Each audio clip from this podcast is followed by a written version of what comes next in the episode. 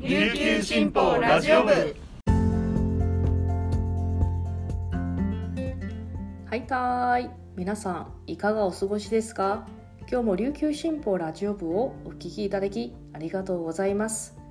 11月7日火曜日本日の担当パーソナリティはデジタル報道グループの吴丽君です。大家好我是今天的新闻主播吴丽君現在午前10時50分時点の那覇の気温は25度。天気は晴れとなっています。えー、リスナーの皆さん改めて、えー、ニハオ、えー、皆さんはお元気でしょうか、えー、毎回このラジオ収録する前にですね、えー、実は私は漢字の読み方をたくさん調べます、えー、日本語はですね、えー、世界で、えー、最も、えー、難しい言語の一つと言われています、ひらがなカタカナ、えー、さらに漢字、えー、3つの要素で、えー、構成されています。え私にはですねえ実は最も弱いのがですねカタカナです。外来語が多くてえ私の元の言語の中国語ではですねえ全て漢字ですのでえこういった外来語をさらにカタカナに変換してえ全部身につけるのがですねとっても時間かかります。18歳から日本語を学び始めてもう二十何年も経っていますがいまだにですね、なかなか難しい箇所が多いです。今日は、私がチョイスした、3本の記事の中にですね実はカタカナ外来語が多くて、皆さん、えー、ぜひ温かく、最後まで、応援してください。それではこの時間までに入った沖縄のニュースをお届けします。はじめのニュースです。富広市の琉球温泉瀬長島ホテル瀬長島海かじテラスを運営するリゾーツ琉球は隣接地に客室127室長さ100メートルの屋上プール温泉施設などを有するホテル別館の建設を計画しています2024年中に着工し27年3月の完成を目指します別館建設と合わせて海かじテラスの店舗も増床します。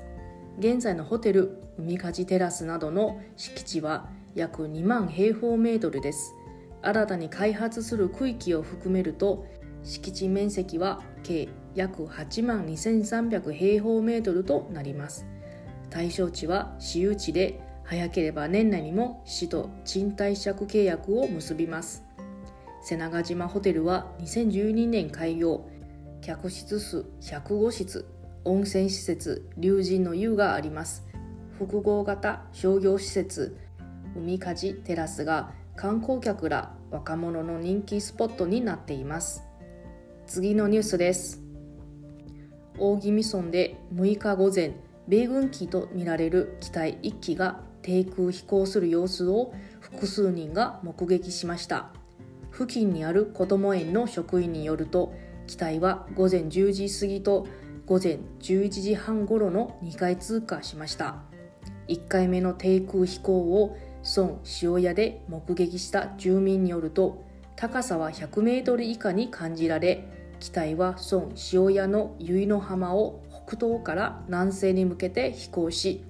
孫宮城の周辺で右へ旋回した後国頭村方面へ向かいました。村内では2021年2月に米軍機の MC130J 特殊作戦機とみられる大型機の低空飛行が確認されています。目撃者によると今回の機体も21年の訓練機と特徴が似ており同型機の可能性もあります。同日午前11時半ごろには国頭村辺戸岬周辺でも西の方向へ低空飛行する機体が目撃されました。目撃者によると機体は小型で窓がなく色は黒に近かったということです。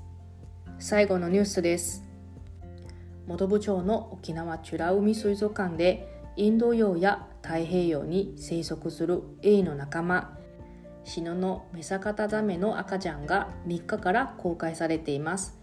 国際自然保護連合のレッドリストで絶滅危惧種に分類される希少種で幼魚は白と黒の模様が特徴的です。展示されている赤ちゃん A は同水族館で生まれました。水族館によると同種の赤ちゃんの展示は全国でも例が少ないということです。美ら海水族館によると篠のメサカタザメの生態が赤ちゃんを身ごもった状態で読谷村の定置網にかかり9月4日に同水族館の生けすに搬入されました。その後10月6日に同水族館で出産が確認されました。水族館飼育担当はなかなか見ることができない A なので可愛いらしい今の時期に見に来てほしいと話しました。以上この時間までに入ったニュースをお届けしました。今日紹介した記事の詳しい内容は琉球新報のニュースサイトにてご覧いただけますのでぜひアクセスしてみてください。今日も皆さんにとって素敵な一日になりますように。それではまた再见。